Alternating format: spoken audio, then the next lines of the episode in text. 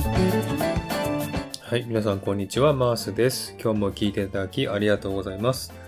このマースラジオはオーストラリア・シドニーからいろいろな情報をお届けしております。今日もよろしくお願いいたします。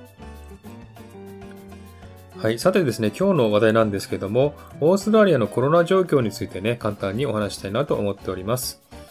えー、オーストラリアはですね、コロナに対して、えー、勝利した人の国の一つだと思うんですけれども、えー、特にですね、え東海岸のクイーンズランド州、ニューサウスウェールズ州、そしてビクトリア州ですね。この3つの州が感染者が多いんですけれども、特にですね、このビクトリア州とニューサウスウェールズ州についてお話したいなと思っております。まずですね、ビクトリア州はですね、3月から5月までのオーストラリア全土でのロックダウンがありまして、その後感染者が減ったんですが、7月末にですね、また再び増えてきたんですね。1日で700名とかにね、感染者が増えまして、で、8月2日からビクトリア州では再びロックダウンが始まりました。6週間プラス2週間の計8週間のロックダウンをね、しましたね。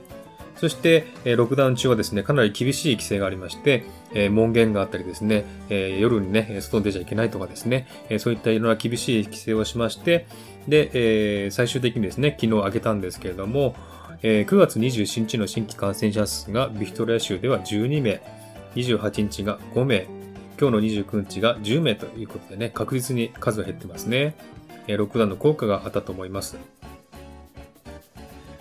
それからですね、ニューサウスウェールズ州なんですけども、えー、3月から5月のね、ロックダウンがありまして、その後解除されて、で少しね、また増えてきたんですけれども、えー、ロックダウンはせずに、えー、人混みの多いところ行くとこですね、えー、ショッピングセンターとか、公共の乗り物とか行くときは、えー、マスクをしてくださいというね、注意喚起だけで終わったんですけども、結局、えー、9月27日はですね、新規感染者数0名、28日も0名、29日の今日は、えー、2名ということでね、この2名もホテル隔離された人ということですので、市中感染もゼロということですね。で、ニューサウスウェル州は市中感染がゼロがもう5日ぐらい続いてますね。ですので、ほとんど制圧したと思ってもいいと思いますね。ではですね、なぜこんなに新規感染者が減ってきたかという原因をちょっとね、えー、調べてみたいと思いますけれども、まずですね、新規感染者が増えてくると、厳しいロックダウンをね、えー、するようにしております。それが一つの大きな原因ですね。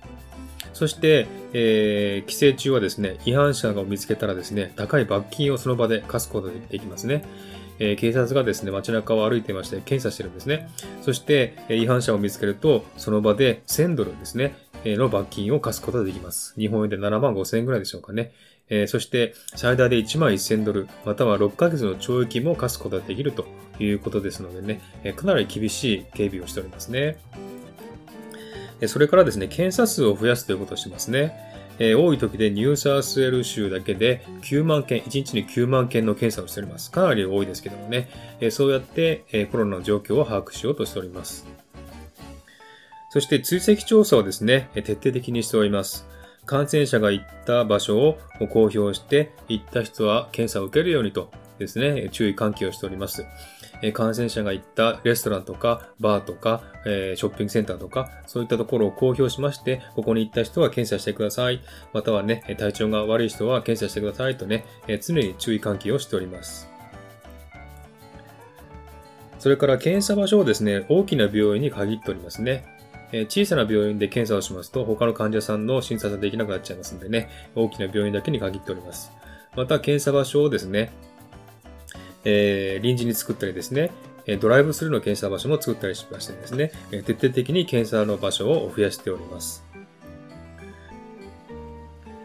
そんな感じで、オーストラリアでは徹底的な対策をして感染者数を減らそうという努力をしております。